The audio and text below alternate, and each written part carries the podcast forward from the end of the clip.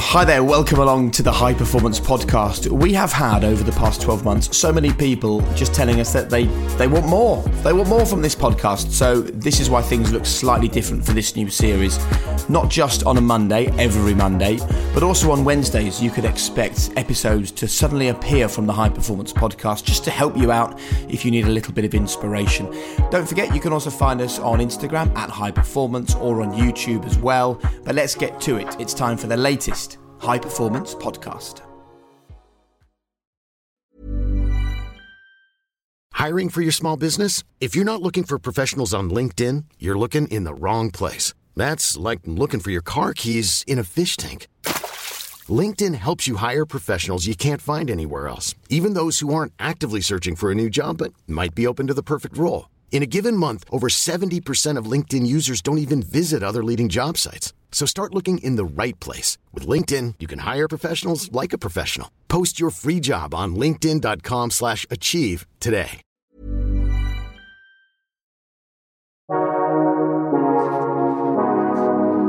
Hello there, I'm Jake Humphrey. You're listening to High Performance, the podcast that delves into the minds of the most successful athletes, visionaries, entrepreneurs, and artists on the planet aims to unlock the very secrets to their high performance life so you can follow in their footsteps. With me, as ever, lecturer, author, professor Damian Hughes.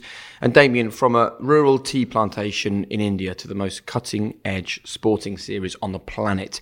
I think today's going to be quite a story. I think it's going to be fascinating. I think that this is somebody that, having read about him, talks about um, one of his great skills is being an observer and a watcher. And I'm interested in going from different worlds. What is it he watches for? Interesting. Let's find out. Um, and let's delve into the tricks, the behaviors, the mindsets, and the belief that is required to work in industries as diverse as tea, IT, wind turbines, all the way to being the CEO and team principal of the Mahindra Formula E team. Now, how's our guest married personal success with inspiring a team, competing on a global sporting stage, but at the same time keeping human emotion at the heart of his journey. And if you watch coverage of Formula E, you will know that this man is very emotional in the back of the garage during every race. Welcome to the High Performance Podcast, Dilbagh Gill. Nice to have you with us. Thanks, guys, for having me here. Let's start with the, the question we ask all our guests at the very beginning What is high performance?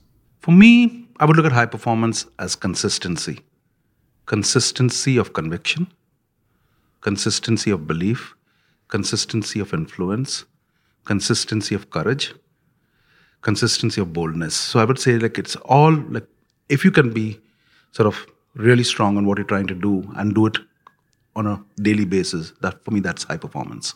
So where did that mindset come from then for you to to not just look for excellence, but to do it consistently? So I, just, I go back to one of my uh, earlier jobs. And I still remember my boss telling me, do it right the first time. And I think that sort of stuck with my all the time. Like, because see, when I, when I grew up in India, labor was cheap, so therefore rework was cheap. So a lot of time we never we just did a patch job and said, okay, yeah, man, if this job needs to be redone, we'll redo it. But this boss man said, do it right the first time around. And for me, I think that sort of struck a chord. Let's try and do stuff. Let's take pride and pleasure in what we do and do it right. And what was the job that you were doing when you got that advice? I was head of marketing of a telecom company at that point in time. And I don't know what the context was. It wasn't directly related to my job. He was just giving a, a blanket statement on something. But that struck a chord. And I think, yeah, that's what, like 22 years ago or something like that. So it's been pretty early in my career when I heard that. And it sort of stuck with me. And you were born into a family where you grew up on a tea plantation, so your dad was already a businessman. I know that you went to boarding school at only five years old, and I, I, did a little bit of research into that, and I saw that the motto for the school was never give in. So I wonder whether you were getting these kinds of messages about trying to achieve a high performance life from really quite a young age, were you? To be honest, uh, no. I think for me, the transformation in my life was when I started working. I think I was really laid back, took life really easily uh, while growing up. I was quite lucky because I grew up, I would say, I won't say in a privileged life, but in a reasonably comfortable life. Okay, so we did have everything what we needed. At the same time, we did not have a lot of stuff which was needed also. Like I grew up on this real rural area, so we did not have television, we did not have telephones. We had to interact with humans. Because that was the only form of thing. Okay, the maximum was a radio. And the newspaper, which used to come up by the first bus around 11 o'clock in the morning, the bus came up. So a lot of my work was just like walking around the plantation, working uh, with the people out there. And that industry is very labor intense because uh, tea is very rural, very labor intense. And there was, I remember, a strike, uh, labor strike at one point in time. There was some dispute. And my dad said, We need to get produce from the field to the factory. Someone needs to drive the truck. I volunteered at 13. And I said, That's the best job I could get in my vacation was driving a truck with, uh, with produce. But then that also gave me a sense of responsibility because I needed to get stuff from A to B right while I was doing something reasonably illegal, okay, because I was didn't have a driving license and I not should not be driving a truck, but it was private road, so we could get away with it. And I think when now it's been 35 years, so I, I don't think I can get into trouble with that. No, I think you're okay. Yeah, I think you're okay. So that's where I think responsibility sort of came. My dad just sort of trusted me. He said, "You're going to do this." When you say that the sort of the moment came from being in work, what was it that that gave you? What was the emotion you got from finally being at work? that impacted you more than perhaps schoolwork? Because we hear this from a lot of our guests that school didn't really resonate with them. They didn't really tune into it. It was the world of work that opened their eyes to what can be achieved. See, while I was a student, I was an average student. I could get by. Like I knew I could do the minimum to get by, and I always worked to the minimum. When I started work, I realized, man, now it is a world where you have to prove you're, not going to be coasting any longer. You just it's not automatic. Okay, that this year in seventh grade you're going next year to eighth grade, and then the year after to ninth. If you want to move up, you need to start showing some leadership, taking some risk, uh, doing something which is different. And I think that's where I really started pushing myself. And also at that point in time, I realized that I didn't take too much out of my education. So I said, okay, maybe I'll be better as a general person like learning different disciplines rather than just focusing on trying to be an engineer which i'd studied because i was a hopeless engineer so one of the key um, attributes that i've read that you described a lot of your success has been on has been one doing it right first time but another one is questioning everything so when did that curiosity then start to ignite to start challenging and questioning and trying to understand i would say this was somewhere when I was like 18, 19 years old, I went out to university and this is the first time I've been to a city because I grew up in this uh, rural area, as I said. Uh, my dad sort of said, okay, this is the money you're going to have for the first year of college. And this is the first time I had access to a bank account because they opened a bank account at university, deposited money, and said, okay, how much do you estimate? So we did an estimate. I think it was like X amount of rupees per month. So he said, okay, for the next six months, this is what you need.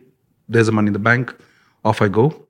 And he went home. And this was a city, and this is the city of Bangalore, which is known for its pubs in Bangalore, okay, like with the beer, etc. So second day in university, we went out to have a drink. The third day we went out, and then I realized, I think in a month and a half, that I've spent the six months of money already. I cannot call up home because we don't have telephones at home, so I have to write a letter. And at that point in time, I can't be eating uh, food, etc., because I didn't have any any money. So that's when I decided that okay, I need to sort of survive. My dad uh, replied to me, says, "Too bad, you estimated for six months. Figure out, figure it out yourself. So what I decided then was the only way for me to survive is to start repairing motorcycles in, in the hostel of the college. So I became I started repairing motorcycles and I started making money there. And that's how I got into motorsport to a certain extent. I said, okay, I, I was pretty good at working with my hands. So in year, uh, year one, I started repairing motorcycles, and by year two, I hired two people who lived off campus but used to come into the campus during the day to strip the bikes down. So by the evening when I finished class, I could come and work on it. So they knew how to wash the bike, service it. So, so then thereafter, what happened was every evening, like that became sort of a social point, the garage, that corner where we used to repair motorcycles.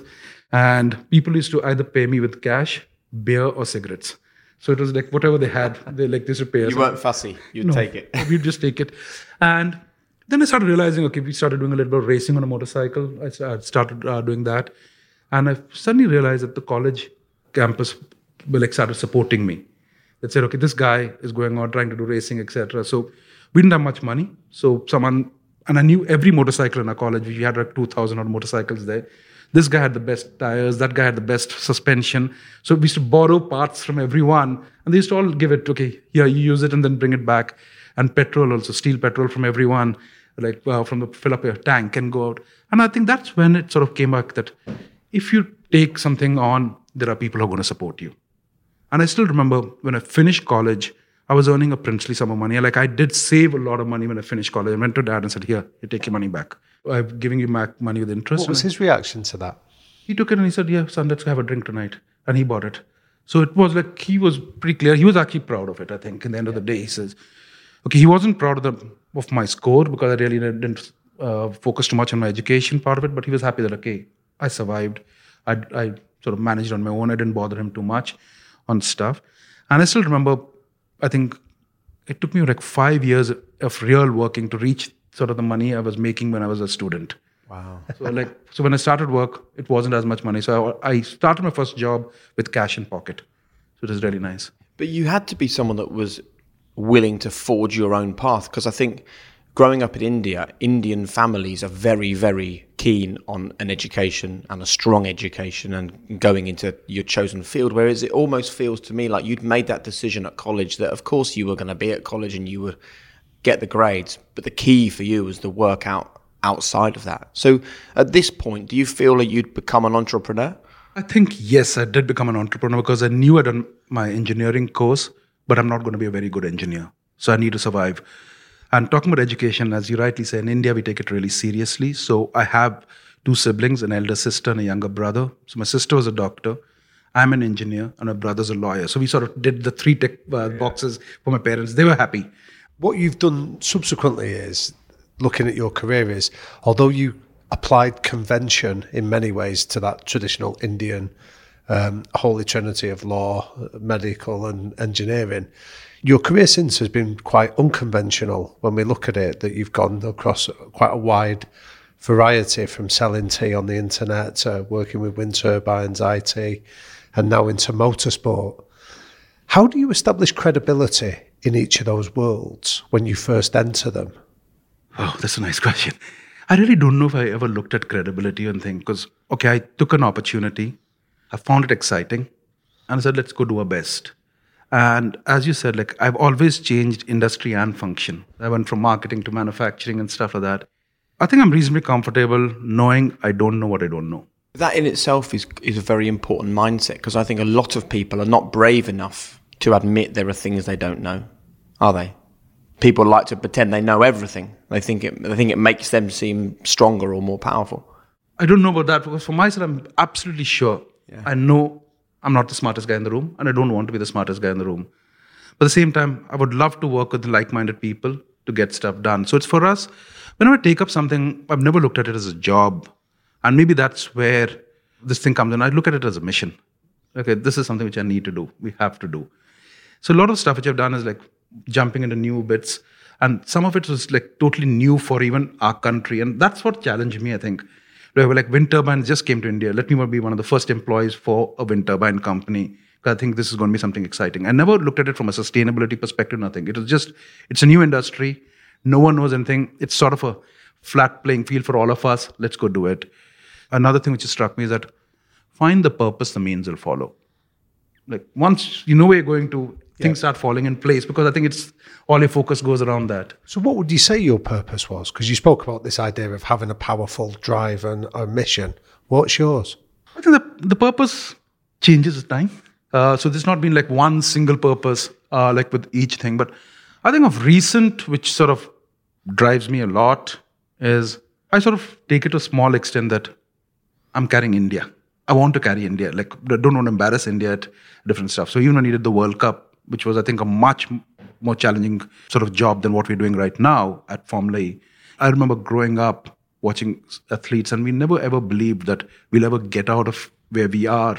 And I've always been a fan of human talent. So, when you're building teams, and you've built teams across all kinds of different industries, you've now created a, a Formula E team who've won races, and every single season they've competed in Formula E right from the very beginning of the sport. What do you look for in people? What is the talent that you want in the teams that are around you? What do you think are the, the key attributes? I think first is trying to find out, break down what the problem you're trying to solve. Mm. Okay. And what's the person's commitment to the problem. For me, I think commitment to something is really important. So I'm looking for people to a certain extent who are like me, nine to five doesn't exist in our diary. Like we are, like if you have to be, we are going to be called together to do something on a Saturday morning and work for six straight days. Is this person going to be? I look at people okay saying, if I'm going for a war, who do I want to be on my side on the on the battle? Like who can I depend on?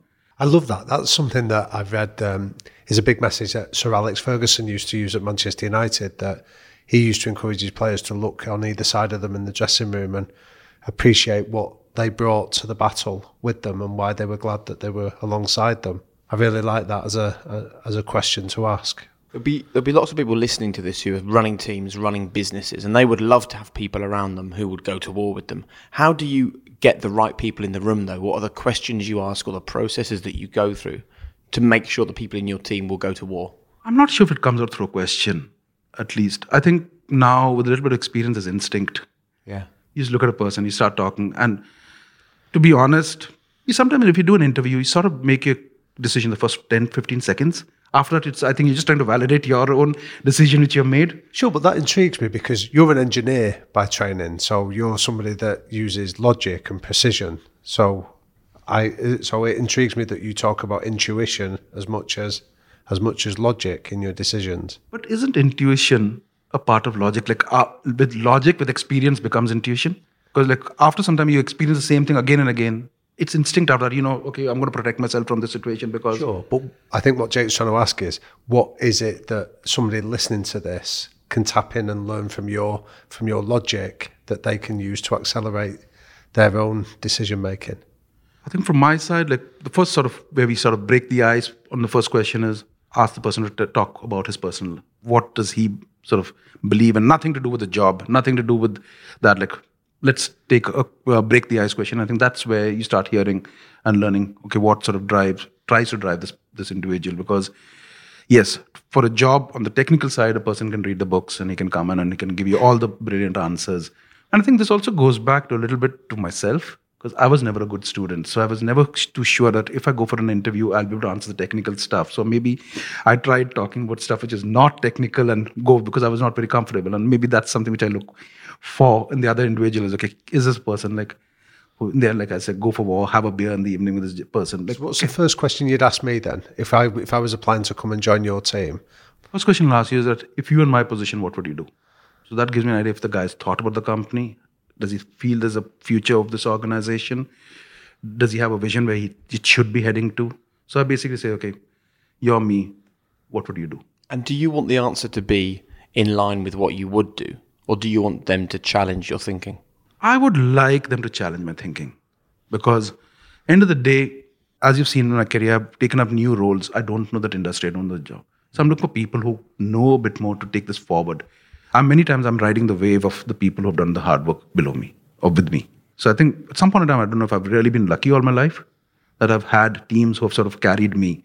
And many times I do question myself, am I a person who should have been the leader? See, I'm very interested that you talk about questioning whether you are really a leader or whether you're just lucky. And we talk a lot on this podcast about evidence. People constantly look for evidence. The evidence is you haven't just been, if you're lucky, you get lucky once, maybe you get lucky twice, but you've been relentlessly successful in all kinds of different industries throughout your career. So it can't be luck, can it? You, you're being modest. Like you can't constantly be successful and constantly be lucky. The luck would run out. Again, it depends on the definition of success, right? And for me, I think when I look at success out here, it's how do I achieve success in terms of uplifting, motivating, taking the whole spirit up and about. And I said this goes back again to the roots where we started from of India. And that's something which I really identify with the company which I work for because our tagline is rise. And that word means a lot to me. How do you achieve that in a team where you have two individual drivers looking for their own personal success, and then you have a wider team looking for for team success, and then you're having to please your sponsors and you're having to work with the media? How how do you think you create an environment to help people rise?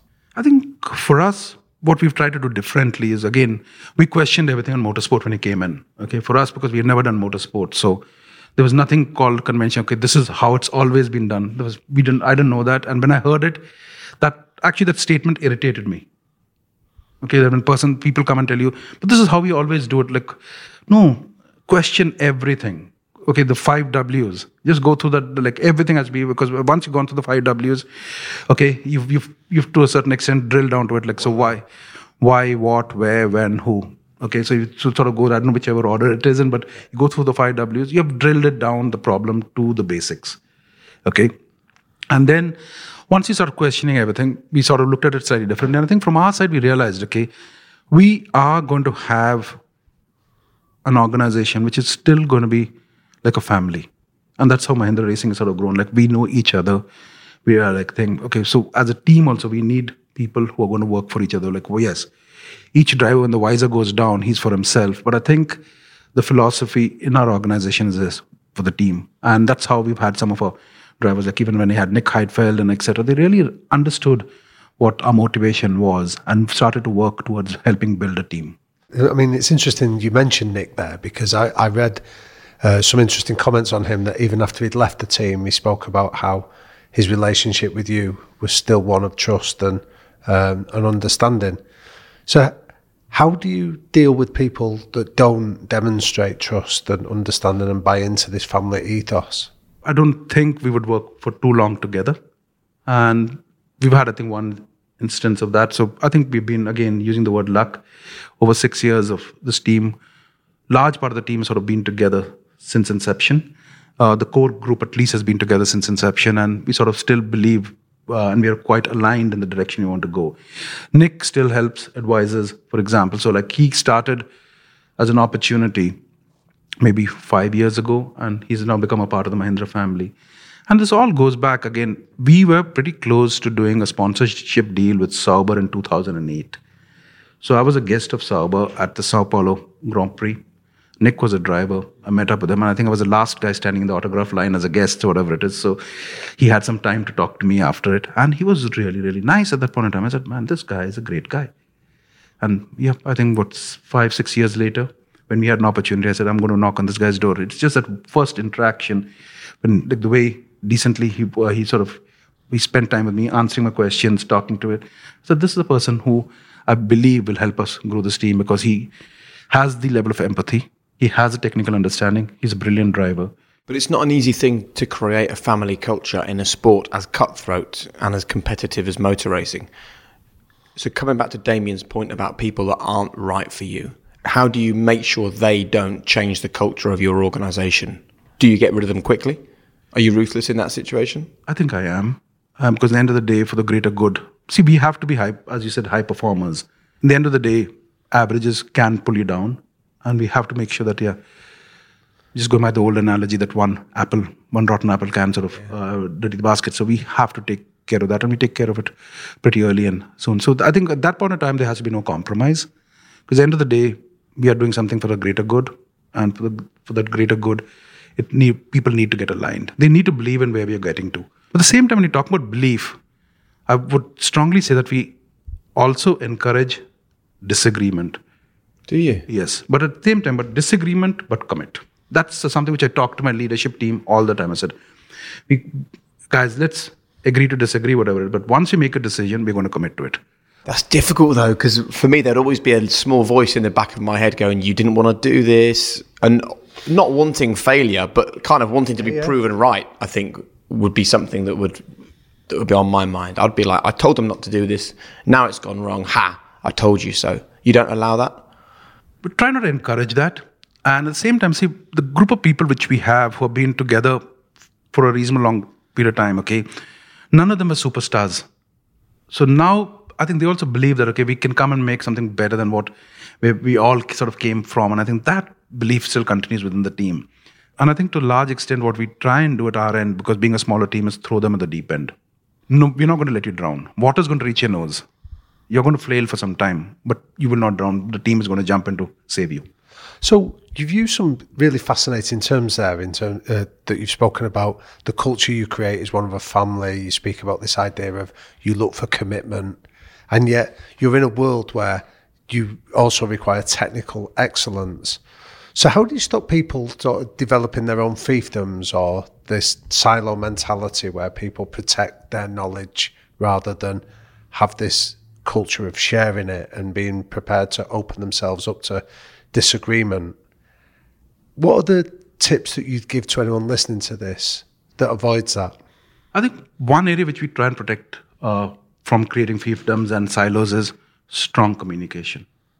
So we tend to get together and speak on a very regular basis. So I would say, like, what at Mahindra Racing, we have like a five person management committee. So we tend to meet up. If not, we speak every day. There's at least two formal calls every week, a Monday and a Friday, the start of the week and the end of the week. So we are literally on the same page, what everyone is doing. And the minutes of our conversation is circulated to the entire organization. So what the five of us speak is sort of sent out in a document to the entire team later in that morning. So people know what's being discussed, and we try and keep each person with their experience helping the other one around. Then I think we use some of the traditional methods also of rewards also based on team performance, not on individual performance. So the way uh, the compensation rewards and other HR tools are designed is for team performance. Even when I look at drivers, a lot of their bonuses are structured around team performance, not individual performance. And is that different? So is that an example of you challenging the convention of motorsport? So for the first two years, we had like uh, bonuses for drivers on individual performance, and I said, by third year, man, this doesn't make sense. Why am I incentivizing this person for his performance? Because then we're sort of each guy is just sort of going out, and if it, there is a bit of a financial, and it's a pretty substantial financial incentive. So it's just not a rounding off number; it's a number which makes a difference for them from a thing. And said, no, let's do it for team performance not only them, but everyone in the team gets. And were they were the drivers against that initially? Do you think? I think since we had two drivers at that point in time who were mature enough to understand the purpose for what we're trying to do, that was Nick and Felix. They said, "Man, this makes sense," and they signed off onto it immediately. When I did the, my first organization chart, I had the drivers reporting into me. Okay, because I thought these guys are the stars. By year three, the drivers report into a team manager. So they also realize that they are employees like everyone else for the rest of the year. They're heroes on the day when they have to perform. That's the day when we expect them to do. But the rest of the year, in terms of when they need to come in, when they have to like uh, work on the simulator, do other stuff, they actually now report to the team manager. When they call up to moan to me I say, sorry, you need to speak to David on this, it's not me. If you just look at a traditional organization chart and look at every level and think, okay, that's one level more junior, they're like, I think, third in this chart. So there's two layers above them to, before they reach out to me. And if you're not happy with the performance of your drivers, who deals with them then? Is that up to the team manager, or do you step forwards in that situation? I think uh, we're small enough where each one of us makes our displeasure clear at different points, and um, I think each of us are can get displeased for different reasons. Mm.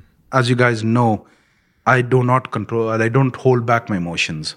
I do share it at that point of time, and there are many times I regret because what you say in anger is the stuff you're going to regret sometime later but that's something I feel I needed to get it off my chest and I make it clear and I sort of take it out. But at the same time, sometimes people I think find it difficult to judge me because I'll be angry with you on in the morning and by the afternoon I'm okay. For me, even like when we talk at home with my wife and I'll we say, let's disagree on that point and not carry the fight everywhere else. Like, okay, this is something we're going to be fighting on, yeah. but the rest of it we still like each other on or something like that. So, like, let's when we have a disagreement in work also, it's please try and try and keep it to that point let's rem- like bifurcate disagree and dislike. I think that's a nutshell for success is if, if you disagree, but you don't need to dislike. Sometimes I do realize it might have a much bigger effect on someone else. So I do need to start controlling my emotions. But then again, we go back to our tagline, which is passioneering. Mm. Passioneering comes from the word passion. Passion is an emotion, it's an unstable emotion. Hiring for your small business? If you're not looking for professionals on LinkedIn, you're looking in the wrong place. That's like looking for your car keys in a fish tank. LinkedIn helps you hire professionals you can't find anywhere else, even those who aren't actively searching for a new job but might be open to the perfect role. In a given month, over 70% of LinkedIn users don't even visit other leading job sites. So start looking in the right place. With LinkedIn, you can hire professionals like a professional. Post your free job on linkedin.com slash achieve today. So that's the drivers. What about the team as a whole? When it's a bad race weekend, what's your processes for debriefing and working out what went wrong? I think Do you when have a blame culture. I don't think we have a blame culture because at the end of the day, we still feel we are learning, we're still improving, we're doing well.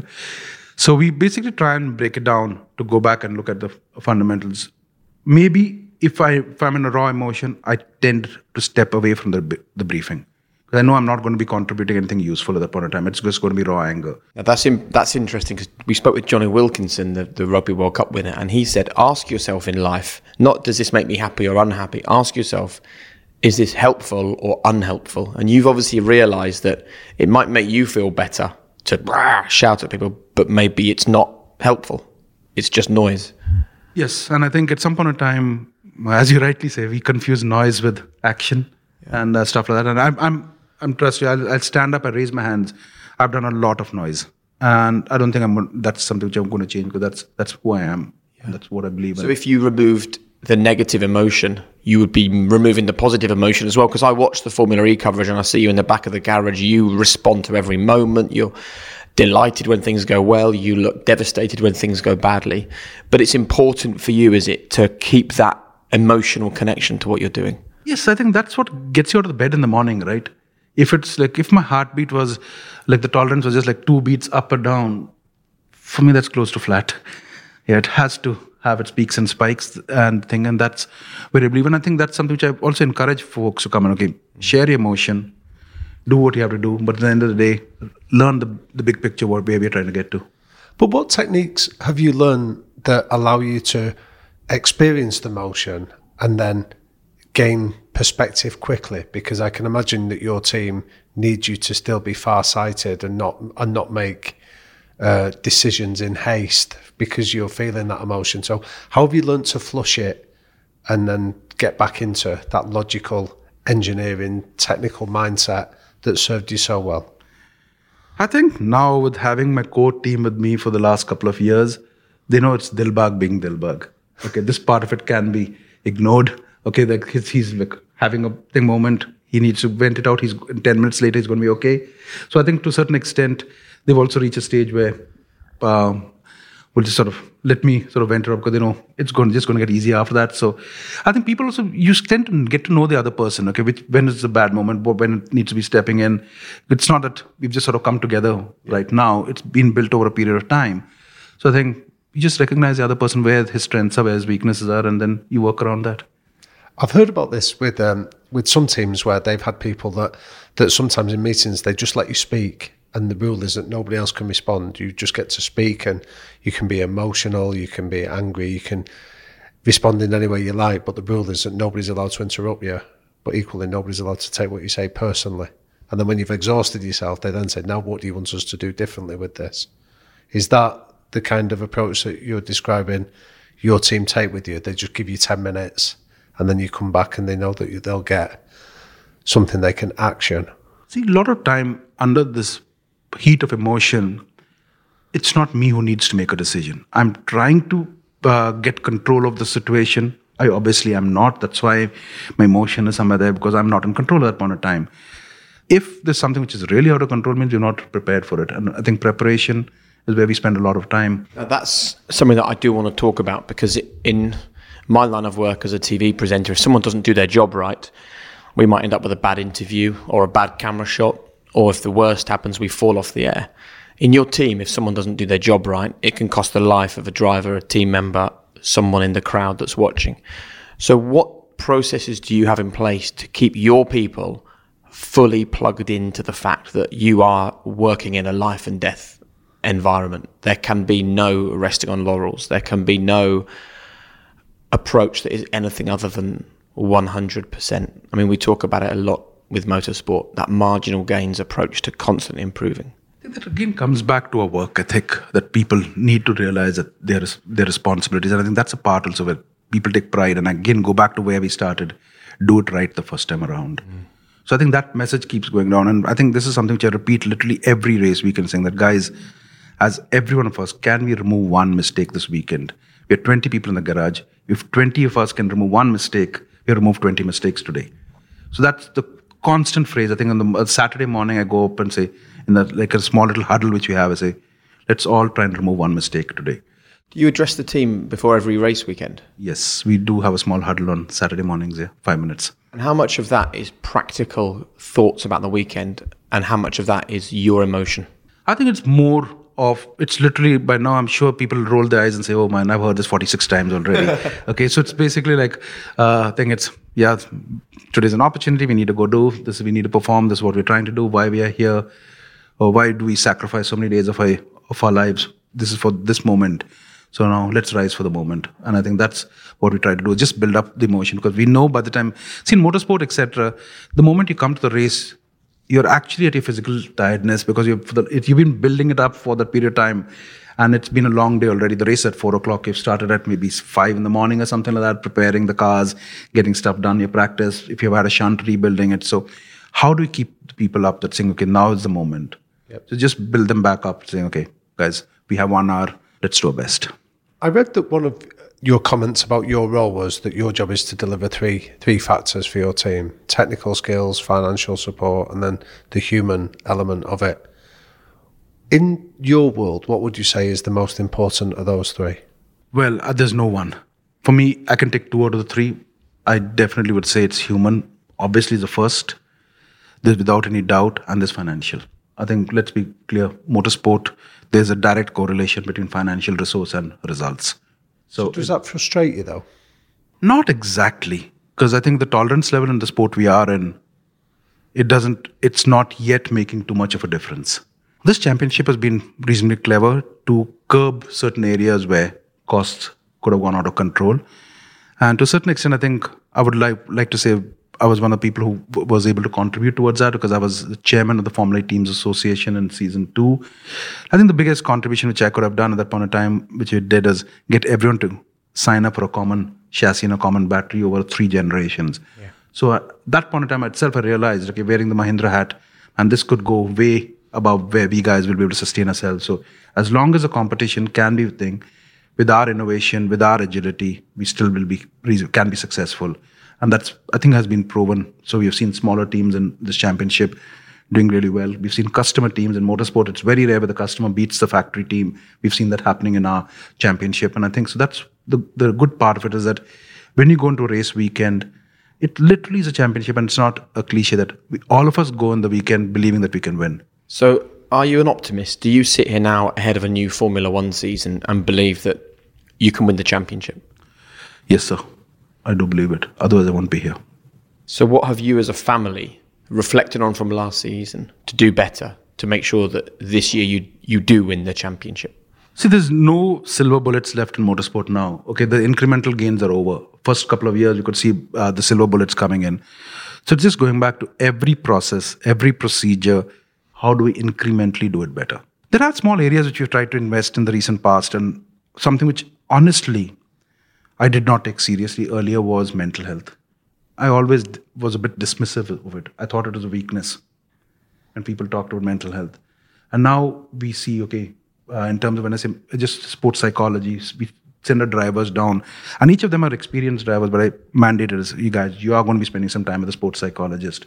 It makes a difference. Mm-hmm. And those little bits. What changed your mind on that? Because going back 5, 10, 15, 20 years, it wasn't an uncommon opinion to think that mental health problems were a weakness. What changed what changed that opinion for you?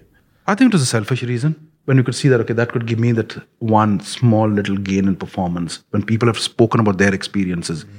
And this is again something which Nick came to me. Nick said, okay, I was having a bad time in some part of his career, and I went and spoke to Dr. Dieter Hackfort in Munich. I've spent some time with him, and says that made a change. And, and he says, I would encourage you to try it.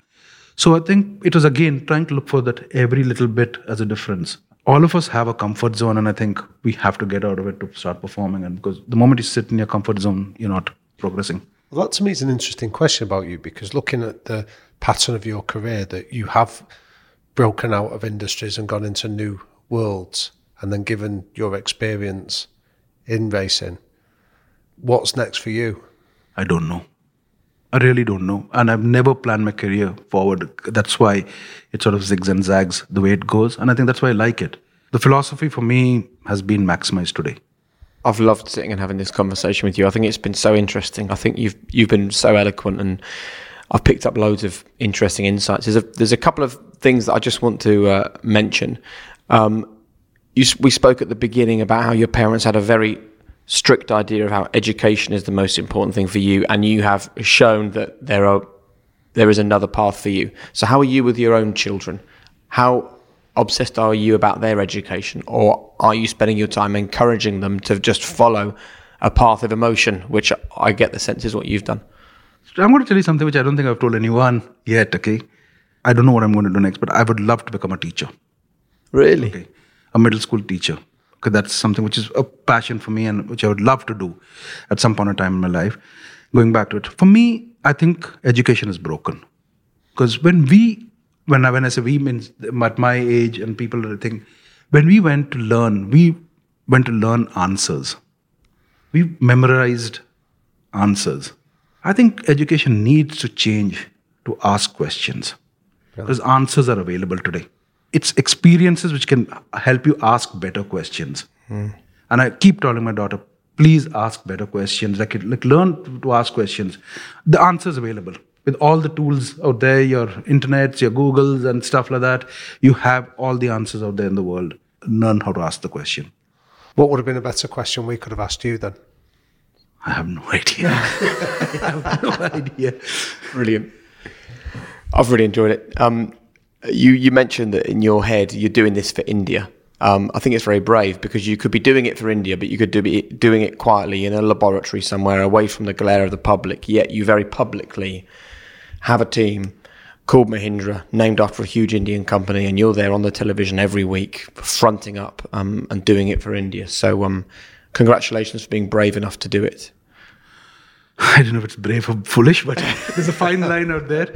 But in the end, I think it's been a great journey in the end, and I really need to thank uh, the fans in India, uh, people who supported us, like believed in us, sent constant messages of support. It's just amazing. So we now do a quick fire round where we just ask you some uh, questions. And the first one is What are the three non negotiable behaviours that you and the people around you must buy into? Integrity. I think that's for me the most Yeah. important thing is integrity. The second thing is going back to my saying, do the right, do it right the first time around. That's really important for me. And the third bit is I think just honesty.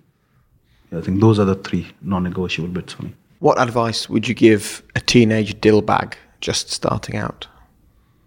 Don't take yourself so seriously. I think sometimes with education we take it so seriously. And I hope my daughter's not listening to me because that's something different to say to her. Yeah. But I think it's like, you know, take the experience rather than the content. Yeah. How important is legacy to you? legacy is very important to me. I think we don't give due respect to legacy in, in our lives. And I think, especially in today's world, and I, now I'm going to be sounding like the 50 year old that I am, is that our attention spans are so short. And it is for this instant gratification that we want something, we forget legacy. We forget how the like whatever has happened the last has helped us get to where we are at this point in time. It could be in sport, etc. And we, we cannot forget it. And we should not forget it. And the final question What is your one golden rule to living a high performance life? For me, is my philosophy is maximize today. Maximize today. Brilliant. We will allow you to leave and go and maximize the rest of your day. Thank you so much for taking the time. I mean, I've picked out lots of little things from that. I love your bit about learn to ask questions, don't just learn answers. And I think um, take the experience from life, not just the content. I think that is a, a key Thanks, guys, for having me over. Really appreciate it. And I'm looking forward. This today is going to be an exciting day because I'm going to be driving a Formula E car later this afternoon. Okay, and I'm going, to, I'm going to thoroughly embarrass myself. No problem. Let's go do it. Good of luck. comfort. Thanks, guys. And good luck for the season ahead. Damian, Jake. what a humble man. Wasn't he brilliant? Yeah, I loved him. I love the bit about education is broken. Spend your life learning to ask questions, not learning answers. I think that is turning education on its head, and he's probably absolutely right, isn't he? Yeah, definitely. I think it fitted with his uh, philosophy of question everything. You know, he said that the most dangerous words in the English language are we've always done it that way.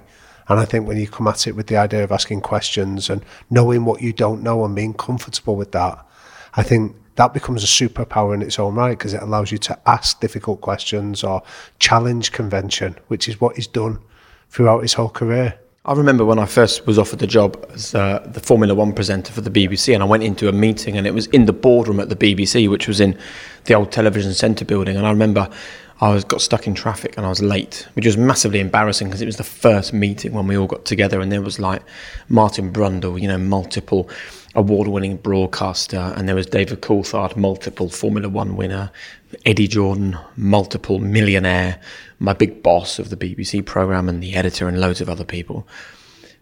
And I hardly spoke because I was so aware that in that company, I hardly knew anything. And I was reminded as I walked in about that old phrase of better to be considered an idiot than open your mouth and have it confirmed. Yeah. And I remember being late and going, and opening the door to the room. And the program editor was a good friend of my agent at the time. And a few days later, he rang my agent and said, I'm worried about Jake and whether he's right for the Formula One job because he didn't speak in the meeting. Only now do I think that was such a smart move to just sit there and be quiet. A bit like he spoke about today because I was, I, I didn't, without really realizing it, I think I knew what I didn't know. And I didn't know bloody loads. Yeah. Everything. Well, this comes back to we've spoken about this a number of times on the podcast. Is the Dunning Kruger law? The the Dunning Kruger law is what trips so many people up that we can watch our politicians on television and we say, "Oh, you know, I could do a better job than that," and yet. The Dunning Kruger law says we don't know what we don't know. We don't know the complexity, the intricacies, the difficulties of what that they're trying to balance. So we can uh, we're at peak ignorance at the start of it. Whereas once we exist in that, You don't world- realize you're ignorant because you don't realize you don't know. yeah, exactly. The example I often use to illustrate it is if you think of the early stages of talent shows on TV, where the bit we all love is when the idiots show up and the, and somebody says, "I'm going to sing like uh, Mariah Carey," and then sounds like a cat being strangled. That's funny because they don't know how bad they are, but equally they don't realise just how far away from Mariah Carey they are. And I think what Dilbagh gave us there is that humility to go into any situation and just be comfortable not knowing, but then asking questions to learn and accelerate the process quickly. And I think also he knows he's flawed when it comes to emotion because he has to take himself away. Like al- almost the big moment where you need your leaders is when something goes wrong. And from talking to him, that's almost the very moment he steps away because he knows that he has to take a breath and the team kind of understand that. I, I, I struggle with whether being that emotional is a good or a bad thing. Yeah, again, I'd go back and I'd ask what we should now call the Jonny Wilkinson question of is it helpful or unhelpful? And I think what he's recognising is that he almost needs to do it so it's helpful for him, but it's not helpful for his team. So he has a plan in place that they don't rely on him in those moments. Interesting stuff. Thanks for your time. Oh, brilliant. Thank you.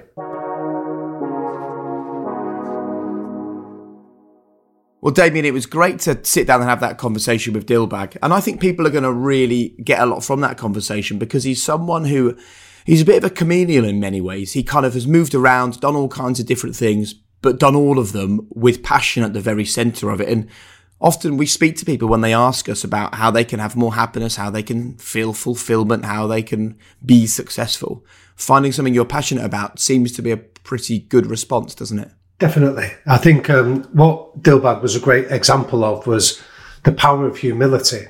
You know, humility, if we think of it in three stages, Jake, we, the first stage is we have to get beyond peak idiot stage. We have to know what we don't know and get beyond that. And we enter that valley of humility where we're curious, we ask questions, we try and explore the craft and how it works before we arrive at the third stage, which is the hill of knowledge. And I think Dilbagh is somebody that has entered the valley of humility in so many industries, whether this is in uh, computers, whether it's now in Formula E. He's a guy that comes at, at everything by seeking understanding, asking questions, being open. And I think he was a perfect example of that even when we sat down with him. So I regarded it as a real treat. I loved it, and I hope you do at home as well. We would love actually to know what you think of it. So um, while you're listening to this, please feel free to hop onto wherever you get your podcasts and rate and review the pod. Just let us know what you thought of the conversation that we had with Dilbagh. I thought he was a really inspiring guy. Thanks to you for downloading, supporting, and listening. Check us out at High Performance on Instagram, and we will see you very soon for another episode of the High Performance Podcast.